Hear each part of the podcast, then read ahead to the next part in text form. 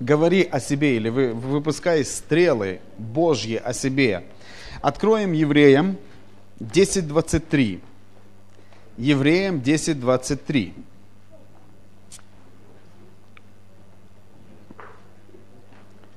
Будем держаться исповедания, упования неуклонно, ибо верен обещавший. Итак, то, чему учит Писание, оно снова призывает, будем держаться. Чего держаться? Исповедания упования или исповедания надежды. Доброе исповедание. Не уклонна, ибо верен обещавший.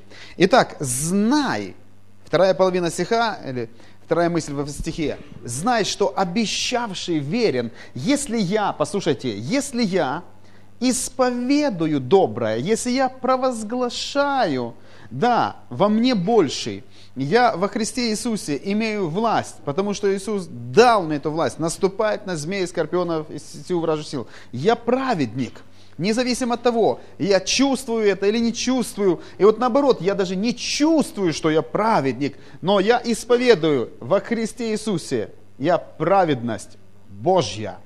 Иисус – мое оправдание – Итак, знай, когда ты исповедуешь, когда ты держишься своего исповедания, держишься своего исповедания неуклонно, обещавший верен, то же самое, теперь послушайте, то же самое было в жизни Авраама и Сары.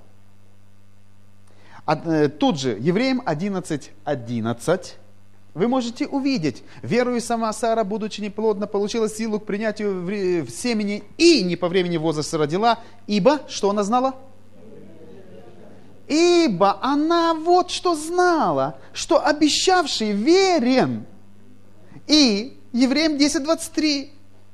Мы также должны знать, если я держусь твердо, исповедания, упования, то обещавший верен. Оказывается, вот что было в жизни Авраама и Сары. Пришел Бог и говорит, в 99 лет, когда Аврааму было, говорит, отныне твое имя не будет Авраам, а будет Авраам. То есть отец множества народов. А твое имя не Сара будет, а Сара, то есть царица, от которой произойдут цари. Итак, имя – это максимальное исповедание в адрес человека. Бог что сделал? Он взял, переименовал Авраама, и теперь, когда нужно было жене Авраама, Саре, назвать Авраама, она называла Авраам. Когда она провозглашала, ее уши это слышали, это сеялось отец многих народов. Авраам слышит, отец многих народов, отвечает, я здесь, Сара, царица, от тебя произойдут цари. Все люди, которые были рядом в округе, дед с бабкой, отец многих народов, царица, отец многих народов, царица. Ну, и когда кто-то из слух там, Авраам, а он не отзывается. Авраам, я вот он. Ага, и они стали называть уже Авраам. И они признали, отец многих народов. Когда он это каждый раз слышал, его называли, он засеял свое сердце – он засеял свой «Я отец многих народов! Я отец многих народов!» Сара, царица, от нее произойдут не просто дети, цари родятся, цари родятся, цари родятся. Представьте, они держались каждый день, называя имена друг друга, они держались этого исповедания. И что произошло? Обещавший стал верным. Верен обещавший. Вдруг Сара забеременела – от Авраама. И родился Исаак. Его назвали Улыбка. Исаак. Почему? Обещавший верен. Они твердо, они твердо держались. Они исповедовали. Может быть, еще тогда не понимая, что нужно твердо этого держаться, но они называли свои имена. И это построило, послушайте, в них веру. Это их жизнь направила в это – Теперь я хочу сказать, когда ты называешь своего сына или дочь, родившуюся, каким именем ты называешь? Имя имеет значение. Сколько в мире слов нет ни одного без значения. Имена имеют значение. И имя – это максимальное исповедание в адрес человека. Оно формирует судьбу человека. Оно будет направлять. Был Симон, и вдруг Иисус говорит, ты будешь Петр. Симон означает колеблемый ветром тростник. Петр означает скала, твердый камень. Имена имеют значение. В настоящее время имена имеют значение. Как ты называешь своего ребенка, ты будешь формировать через это имя свою, его судьбу. Потому что это максимальное исповедание в адрес человека. Почему в этом мире существует псевдоним?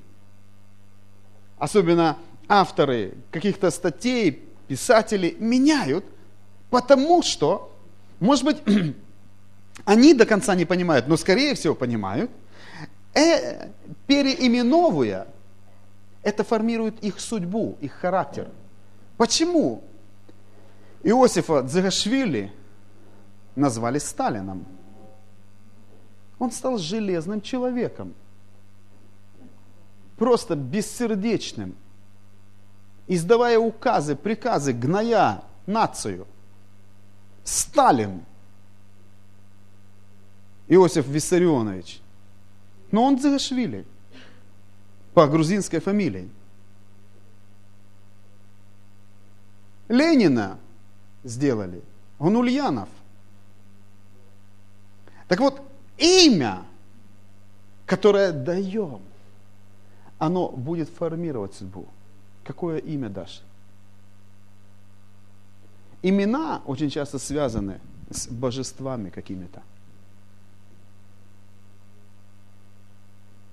Не называй, не узнав значение. Аминь. Особенно, если тебе это предстоит сделать. Итак, нам нужно держаться исповедания твердо, потому что обещавший верен. Евреям 9.24, вы со мной еще?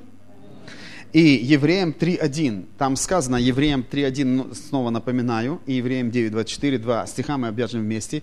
Евреям 3.1, итак, братья святые участники в небесном знании, уразумейте или поймите вашего первосвященника, э, исповедания вашего. А теперь Евреям 9.24 сказано, 9.24, Ибо Христос вошел не в рукотворенное святилище по образу истинного устроенное, но в самое небо, Зачем он зашел в самое небо? Чтобы предстать ныне за нас перед лицо Божье. Итак, Иисус является сегодня первосвященником. На земле у него даже не было титула священник, потому что он не был из рода, э, из колена Левина. Он был из колена Иудина, и он никак не мог быть священником по земным канонам. Но на небесах он имеет титул первосвященник по чину Мелхиседека. И как первосвященник, особенность это первый или старший священник, я говорил вам, священник перед Богом это, послушайте, посредник. Это посредник между Богом и человеком. Евреи не имели права принести жертву благодарности, сноп, первый сноп, только через священника. Поблагодарить Бога, а тем более жертва за грех. Неси ягненка, и священник совершал законный обряд, и тогда этот человек получал прощение. Только все через священника. Благодарность, мирная жертва, жертва повинности, жертва за грех, все сожжения только через священника. Другого пути не было. Теперь Бог говорит, что Иисус Христос, Он является нашим первосвященником, и теперь Он вошел на небеса в самое небо, в Божье святилище, в ту скинию, которую видел Моисей на небесах, он вошел туда, за завесу. И получается, чего он туда вошел? Чтобы предстать перед лицом Божьим за нас. Но послушайте, любой священник, когда представал перед Богом, он приносил жертву. Он не приходил с пустыми руками. Когда Иисус предстает перед Богом за нас, то знаете, что в его руках? Наше, увы, наше исповедание. Если я твердо держусь своего исповедания, нам это важно понять. Уразумейте первосвященника исповедания нашего. Он берет наши молитвы, наше исповедание и приносит перед Богом. И он говорит, отец, этот сын, это дочь твоя. Вот они просят во имя мое. И я говорю, отец, дай им. Он не отступен, он тверд в своем исповедании. И я говорю, отец, он ходатайствует за нас, когда имеет твое твердое исповедание там, на небесах. Он не ходатайствует уже за кого-то других, он ходатайствует, потому что ты даешь ему основание, право. Он не ходатайствует, послушайте, вот он приходит с кровью, он уже однажды, написано, вошел во святилище – и он десять раз с кровью не приходит. Он вошел во святилище, это все у евреев написано, и приобрел вечное искупление. Ему не нужно все время с кровью входить. Но он входит к Отцу с нашими исповеданиями. Они дают ему право для ходатайства за тебя, чтобы он сказал, помните, он говорил, Иоанна 16, 24, он говорил, до ныне вы ничего не просили во имя мое, просите, и получите, чтобы радость ваша была совершенная. То есть на что он основывался? Когда вы на земле будете просить во имя Мое, я буду брать ваше исповедание, я буду представать пред Отцом и говорить, Отец, они просят во имя Мое, сделай им. Сделай им. Мы на земле, а Сын Иисус на небе предстает за нас – но ему нужно в основании твое твердое исповедание. Не просто ты сегодня сказал, Господи, ну, благослови меня. Э, ты же сказал, что я праведник. А на следующий день, о, Господи, ты, наверное, не хочешь. Ну, я не знаю, праведник я или не праведник. Я уже не знаю. Как Иисусу отвечать тебе? Ты не держишься своего исповедания. Поэтому держи свое исповедание – Знай, что верен обещавший. Знай, что Иисус, когда твоя чаша наполняется твоего исповедания, Он берет это и приносит пред Отцом. Пред Отцом. Пред Отцом. Пред Отцом. Аллилуйя. И Бог тогда силен, силен благословить тебя. Поэтому исповедуй о себе доброе. Исповедуй о себе доброе. Исповедуй, чтобы и Иисус взял это исповедание – и принес пред Отцом.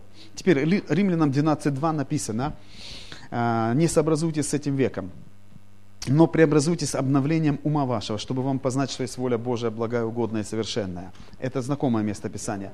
Зачем я его привожу? К тому, что, а что я могу исповедовать о себе?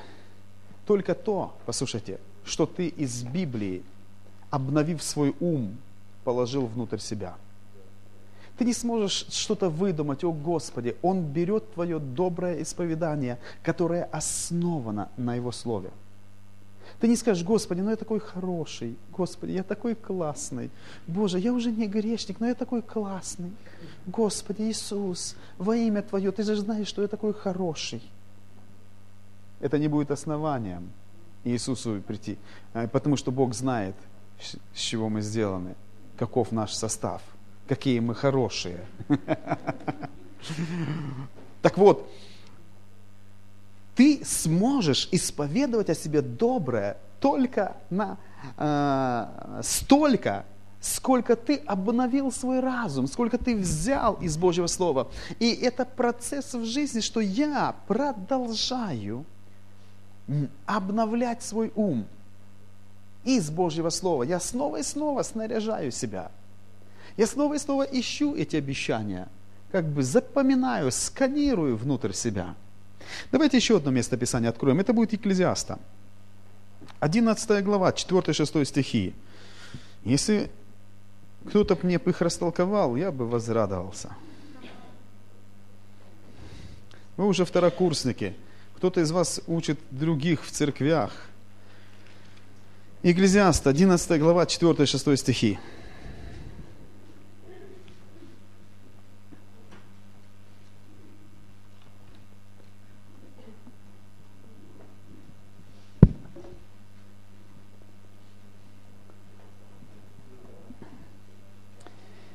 Кто наблюдает ветер, тому не сеять. Кто смотрит на облака, тому не жать. Как ты не знаешь путей ветра и того, как образуются кости в чреве беременной, так ты не можешь знать дело Бога, который делает это, который делает все. Утром сей семя твое и вечером не давай отдыха руке твоей, потому что ты не знаешь, то или другое будет удачнее, или то и другое равно хорошо будет. Итак, то, о чем говорит здесь Соломон. Представляете, мудрый человек был такой в узлы, позавязал свое слово. Кто наблюдает ветер, тому не жать. Кто наблюдает, что дальше? Кто смотрит на облака, тому не сеять.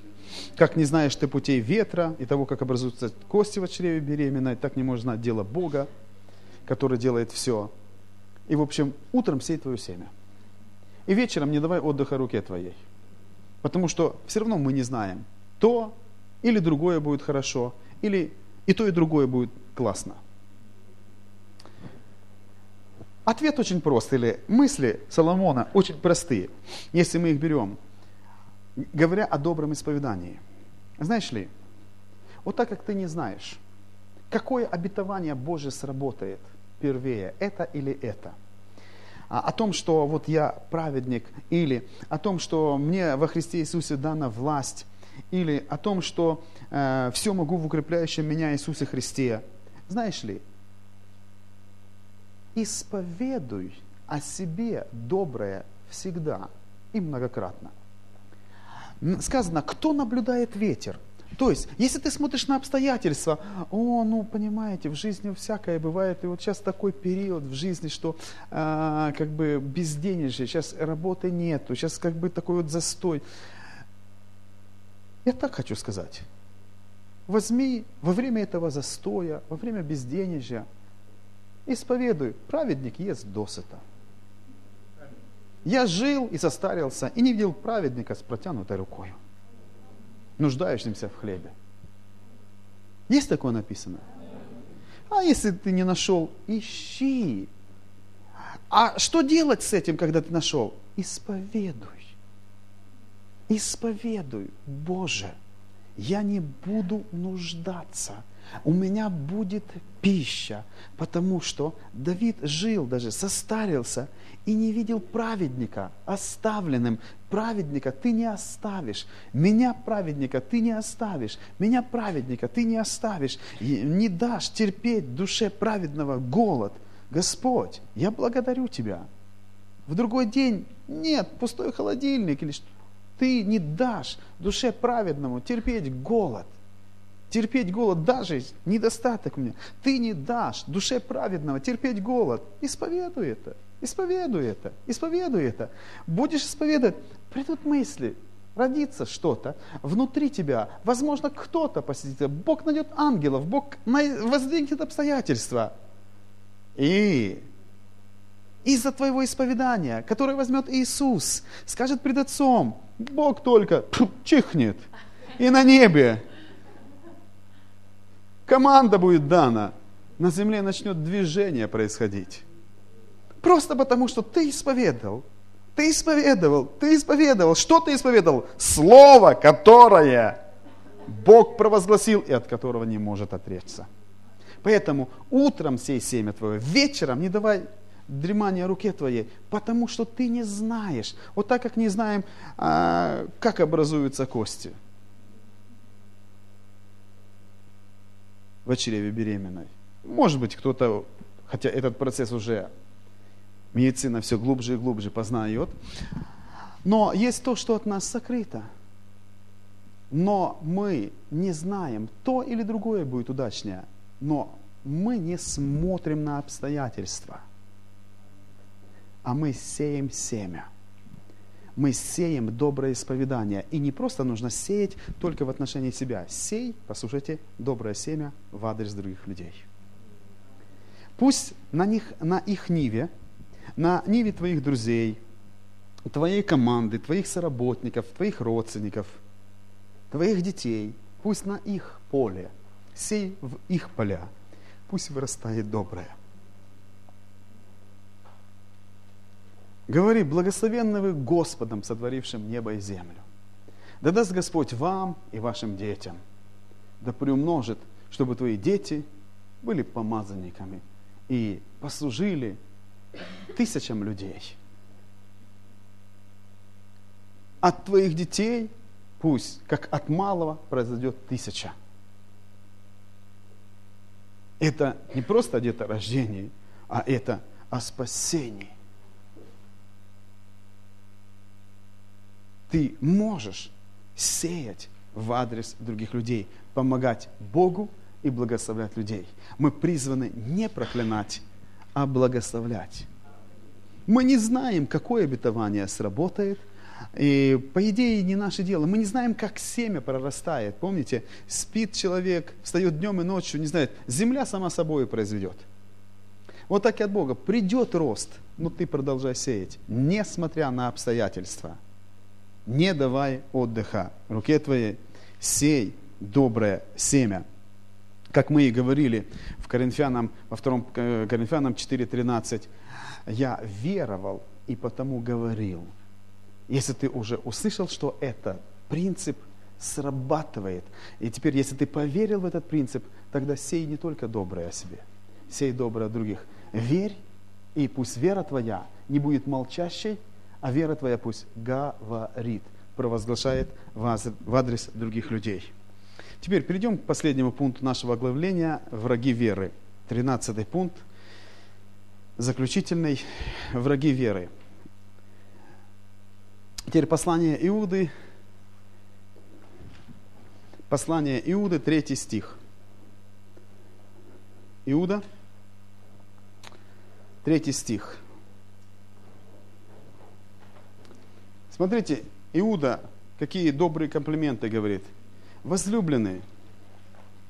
Так он говорит или нет?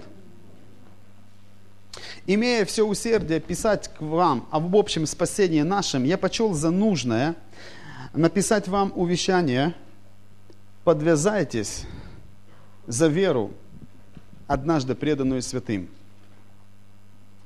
Итак, Иуда говорит, имея все усердие писать к нам – имея любовь, имея желание, потому что мы, как все христиане, все святые, имеем одну и ту же веру, что и у всех святых и апостолов. Он говорит, имея все усердие писать вам об общем нашем спасении. Общее спасение включает в себя рождение свыше, крещение Духом Святым, возложение рук, значит, э, молитвы, семью, праведность и много-много-много аспектов.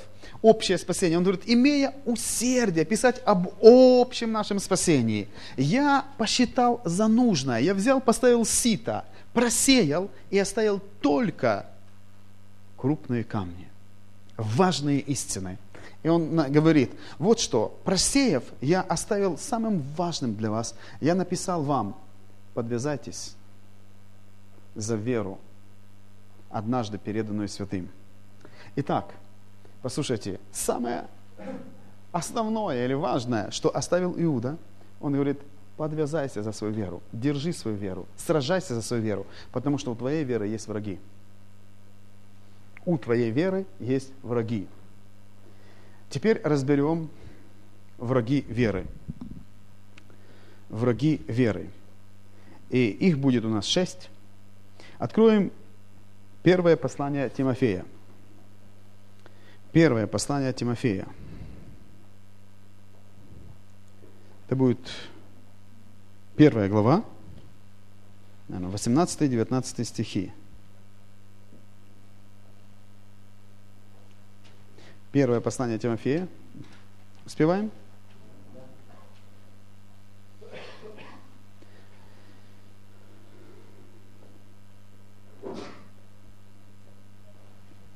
Преподаю тебе, сын мой Тимофей, Сообразно с бывшими о тебе пророчествами, такое завещание, чтобы ты воинствовал согласно с ними, как добрый воин. 19 стих. «Имея веру и добрую совесть, которую некоторые, отвергнув, потерпели кораблекрушение в вере». Итак, то, о чем говорит здесь Павел, как сыну своему, возлюбленному, как служителю, которого он поднял, и весьма успешного служителя. Он говорит, Тимофей, а тебе были пророчества о твоем служении, о твоем будущем были пророчества. И ты знаешь, это Божий прогноз, это Божий проект о тебе, кем Бог видит тебя, и тебе нужно воинствовать согласно этим пророчествам. Если Бог дает тебе рема о твоем будущем служении, не думай, что ты автоматически в это войдешь. Это проект, который архитектор дал. Тебе нужно приложить усилие, так же как строителям построить, тебе нужно, чтобы это построилось в твоей жизни. Поэтому тебе нужно воинствовать, применять усилия, сражаться как доброму воину, имея, 19 стих, что? Веру и еще добрую совесть. Итак, которую сказано о совести, отвергнув некоторые – которую сожгли некоторые, заглушили голос совести некоторые. И что произошло? Потерпели кораблекрушение в своей вере. Итак, недобрая совесть – это враг твоей веры. Недобрая, нечистая, сожженная совесть – это враг веры человека –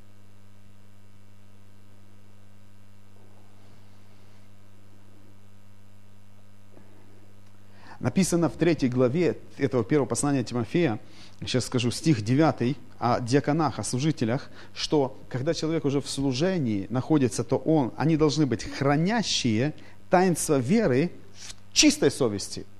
Если служитель, то там не должна быть совесть сожженная, порочная.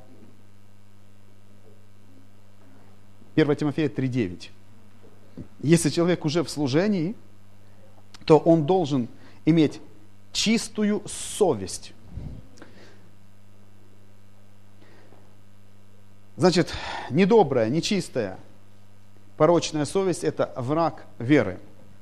А, второй враг. 1 Тимофея 5.8. 5 глава, 8 стих.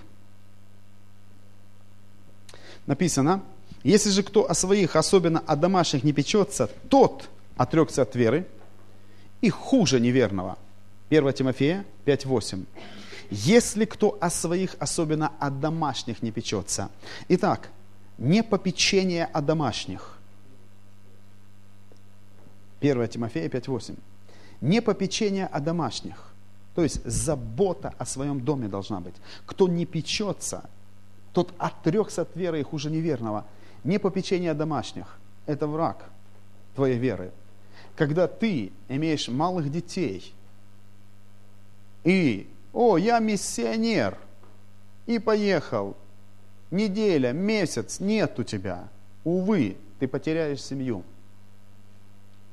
Даже если, если есть миссионерское призвание, даже если есть помазание на то, что ты там делаешь один, увы, есть правильное время – есть правильное время для тебя.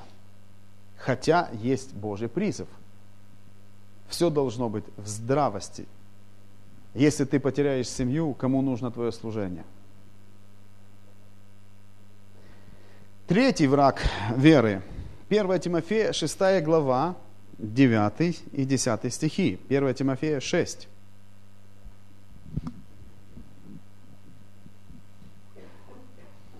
9 и 10 стихи. А желающие обогащаться впадают в искушение и в сеть, и во многие безрассудные и вредные похоти. Это почва в тернии, во что дьявол просто сеет. Желание обогатиться, обольщение богатством. И потом пошло в безрассудные, вредные похоти – которые погружают людей в бедствие и пагубу. Ибо, 10 стих, корень всех зол есть сребролюбие, которому, предавшись не все, а некоторые, уклонились от веры и сами подвергли себя многим скорбям. Итак, дорогие, твоя вера, она будет побуждать тебя давать лучшую жертву.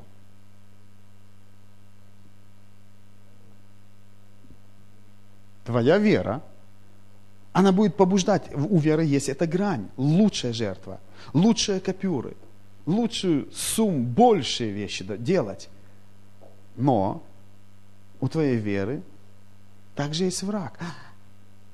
Любовь к серебру.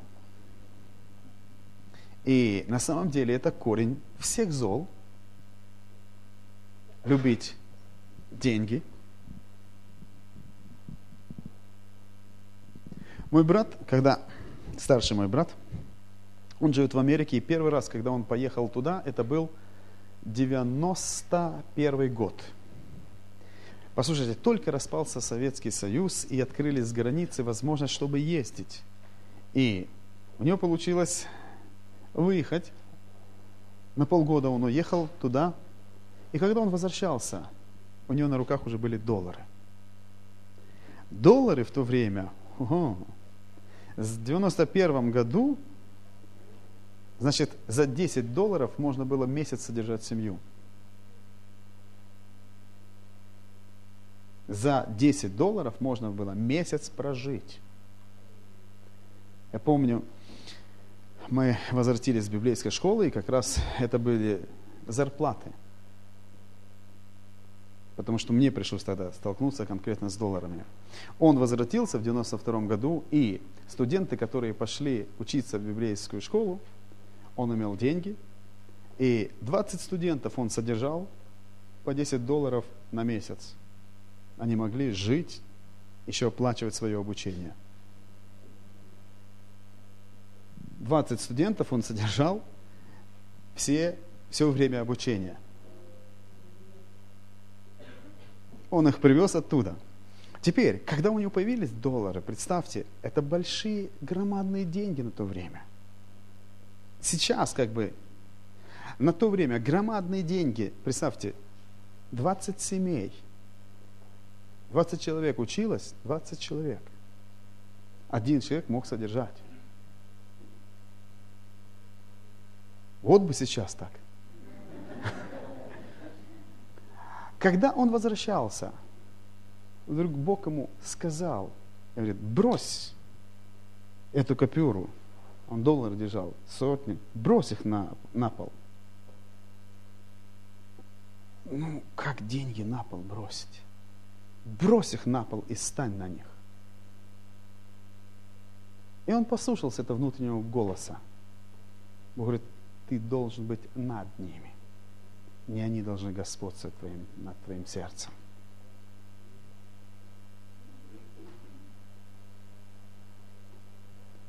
Корень всех зол сребролюбия. Когда за эти деньги можно 20 семей было приобрести этих людей и так далее. Деньги это сделали. Но если они в сердце господствуют, увы, это станет врагом на всю твою жизнь. Многие богатые люди, послушайте, они так и не могут покаяться. Трудно богатому войти в Царство Небесное. Иисус говорил. Почему? Они надеются на богатство. Для них это мамона, это Бог. И они потеряли, для них закрылись двери Царства Божьего. Поэтому Сребролюбие – это враг веры. Если решить, мне нужно обогащаться, можно впасть в сеть, в пагубные, вредные похоти и привычки и потерпеть потерю веры. Следующий враг веры – Марка. Евангелие Марка, 11 глава, 25-26 стихи. Марк 11, 25-26. Иисус говорит, «И когда стоите на молитве, прощайте, если на кого имеете жалобу, дабы и Отец ваш Небесный простил вам согрешения ваши. Если же не прощаете согрешений, то и Отец Небесный не простит вам согрешений ваших. Итак, то, о чем учит Иисус, Он говорит сразу, дорогие, эти стихи идут, я говорю вам, чтобы вы не только раз стишочки из контекста вырвали и все.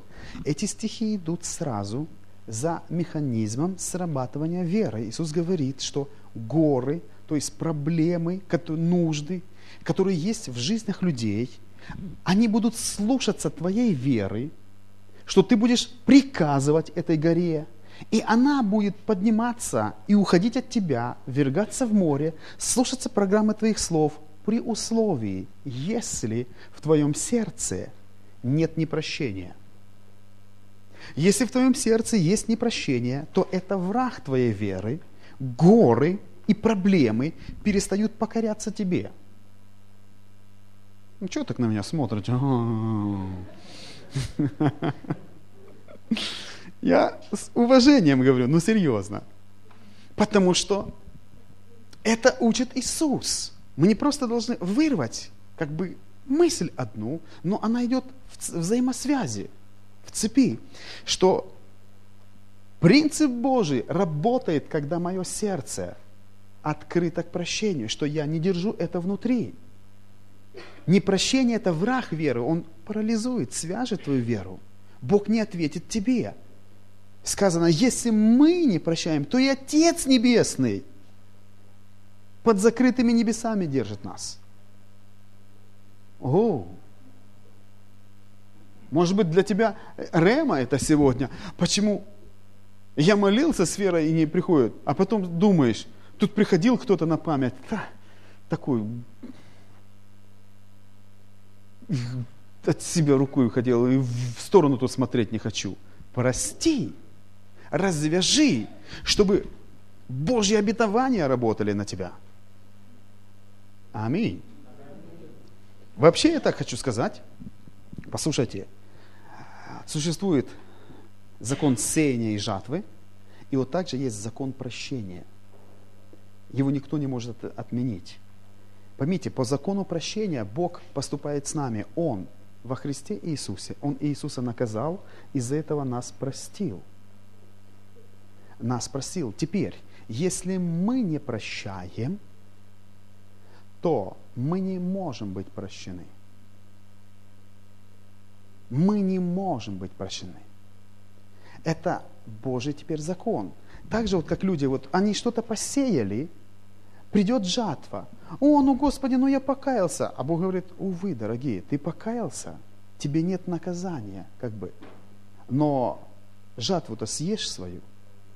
Она-то выросла. Бог поругаем не бывает, что посеет человек, то и пожнет. Так вот, есть Божьи законы, которые мы должны признать. Вы второй курс, не первый год уверовали, поэтому, поэтому, поэтому не должны наши поступки быть глупыми, необдуманными, невзвешенными, в ярости и тому подобное. Ты понасеял, понаговорил, ту-ту-ту-ту. Я ему никогда, никогда не прощу такому ну и закрой, заштори еще. Одно дело форточки закрыть, все, еще окна зашторить от Бога. Если ты так говоришь, я ему никогда не прощу. Столько он моей жизни сделал. Закрывай для себя небо. А потом молись против проблем, против ситуаций. И твоя вера не работает. И не Бог виноват. И не Божьи принципы, что они неверные. Бог верен но развяжи. То есть победи врага. Иуда говорит, подвязайся за веру, сражайся против врагов. Шестой, пятый враг. Пятый враг. А, неполноценность. Есть такой комплекс, знаете? Неполноценность. Из учения о праведности. Неполноценность есть враг веры. Значит, как работает неполноценность? Когда человек имеет какой-то недостаток, физический или в теле, или душевный там, и человек начинает комплексовать при каких-то ситуациях и так далее. Что важно знать? Тебе дана вера, которая побеждающая. Она не только окружение может победить, она может победить все в тебе негативное. Но если человек, если человек, зная о себе, вот я такой, я в этих ситуациях, и он он дает место неполноценности, соглашается с вот этим внутренним как бы голосом неполноценности, соглашается, вот я такой, вот, ну, я такой родился, ну, понимаете, ну, вот я такой. Ну и что, что ты такой? Для Бога ты глина, и Он лепит, разве не властен горшечник, из одной и той же смеси сделать сосуд, один для почетного употребления, другой для низкого. То есть Бог из нас лепит – Поэтому Он готов изменить тебя, вылепить тебя, сделать из Гедеона, помните, трусливого человека, я самый младший, и наше колено, ну что оно колено, оно во всем Израиле ничего, и наш род такой. Бог говорит, иди муж сильный и освободи. Вот он себя чувствовал совершенно неполноценно. Да кто я, да что я, да, да, да, да. А представьте, он победил от мадинитян которые лет 20 грабили. Все обстоятельства против. Бог говорит, иди и освободи. Бог дает Рема, иди и освободи. А у него неполноценность. Итак, следующий враг, шестой враг веры, это самооплакивание. Подобное нечто, то ли комплекс, то ли вот такое Самооплакивание – это враг веры. Когда человек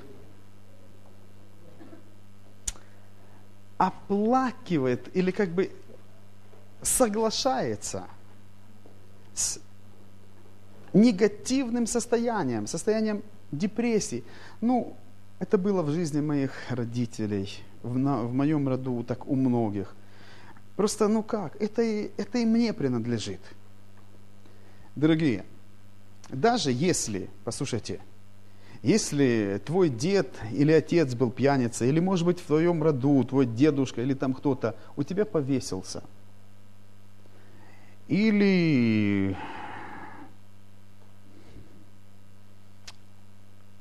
ну, другие, скажем, какие-то отрицательные весьма как бы факторы были, то при всем том, что это было в жизни – твоих родственников, по линии жены, по линии твоей или как мужа. Что важно знать? Не плачь о себе, вот это у меня тоже так. Если даже симптомы проявились, наследственность заговорила, я хочу сказать вам, это не значит, что твоя вера не может победить того, что есть у тебя, что с тобой приключается. Э, если, скажем, а, друзья или сверстники, они вдруг узнали прошлое твоих родителей или твоего рода, и теперь они, естественно, отвергают тебя. Ты пренебрежен.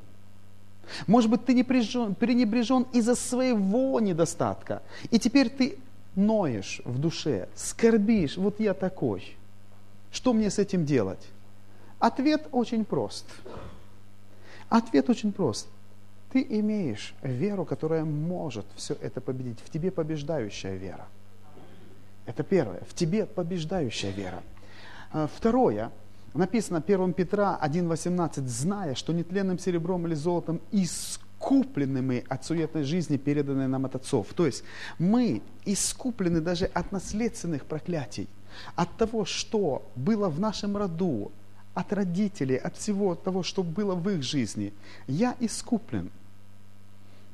Все это благодаря Иисусу. 1 Петра 1,18. Я искуплен, поэтому я могу иметь победу. Но проблема или враг этот действует так, когда человек соглашается – когда человек соглашается и в душе своей плачет, уединяясь, не молится Богу, не противостоит, а льет слезы, кто бы меня пожалел. И ищет рассказать, ну вот знаете, в моей жизни, в моей жизни всегда так. Вот могли бы вы помолиться за меня? Может быть, вы даже встречали людей. Я одного, о, ну, помолись за меня, давай, давай, поддержи меня в этом. И что не встреча, поддержи его в этом, помоги мне в этом. А почему ты не употребляешь свою веру? Человек о себе только плачет. Он под этим врагом. Он как с... этот враг связал его веру. Что нужно? Расправить крылья, сказать, «Вау!» Закричать во имя Иисуса. Ты самоплакивание, не будешь меня держать. Иисус мой освободитель. Аминь. Аллилуйя. Так что подвязайся добрым подвигом веры, сражайся за свою веру. Аминь. Итак, это наша тема. Она подошла к концу. Мое огромное желание, чтобы вы могли прочитать свои конспекты и еще кому-то пересказать. Перес